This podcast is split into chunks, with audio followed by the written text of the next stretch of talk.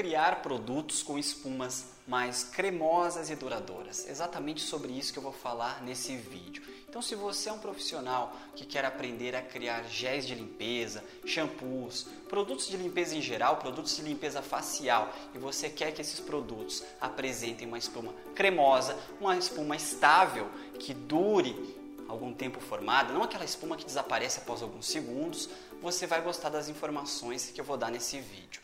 E como profissional da área, desde quando eu comecei a formular produtos de limpeza, eu percebo que as pessoas, os clientes, eles dão muita importância para a questão da espuma.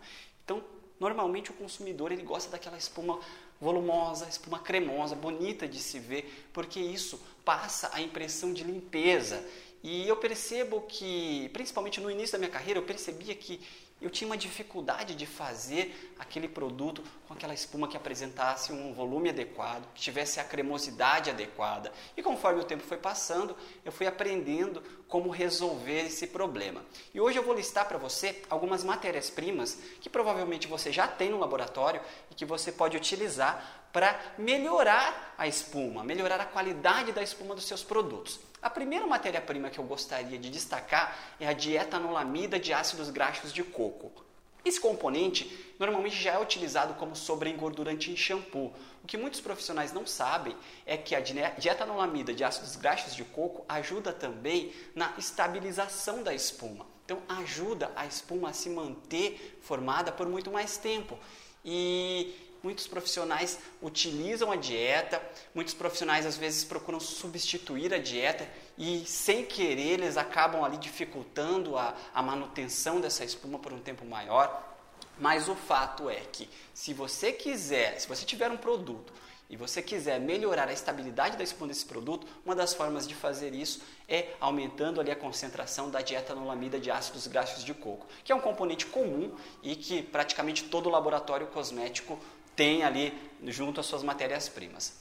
A outra matéria-prima que eu gostaria de destacar, que ajuda muito na estabilidade da espuma, é cocoamidopropilbetaína, esse tensoativo anfótero, que também é muito utilizado por profissionais como tensoativo secundário.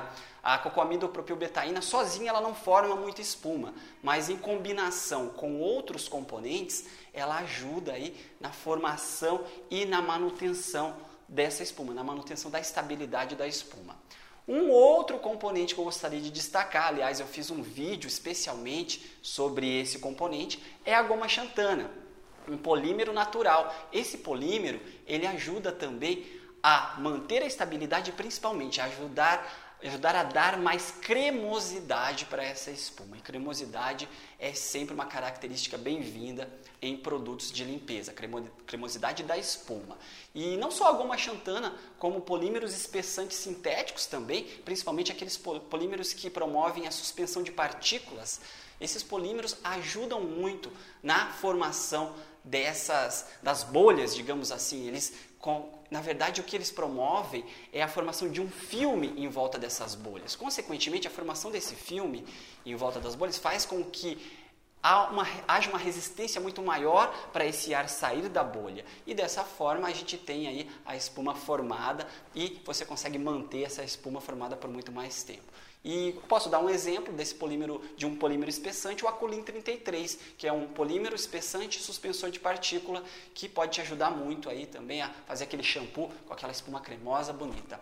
Então, essas foram as matérias-primas, recapitulando: dietanolamida de ácidos graxos de coco, cocoamidopropilbetaína, goma xantana e polímeros espessantes que atuam como suspensores de partícula. Utilize um desses componentes ou a combinação de alguns deles que você vai ter um excelente resultado. Essa foi a dica técnica de hoje. Um abraço até o próximo vídeo.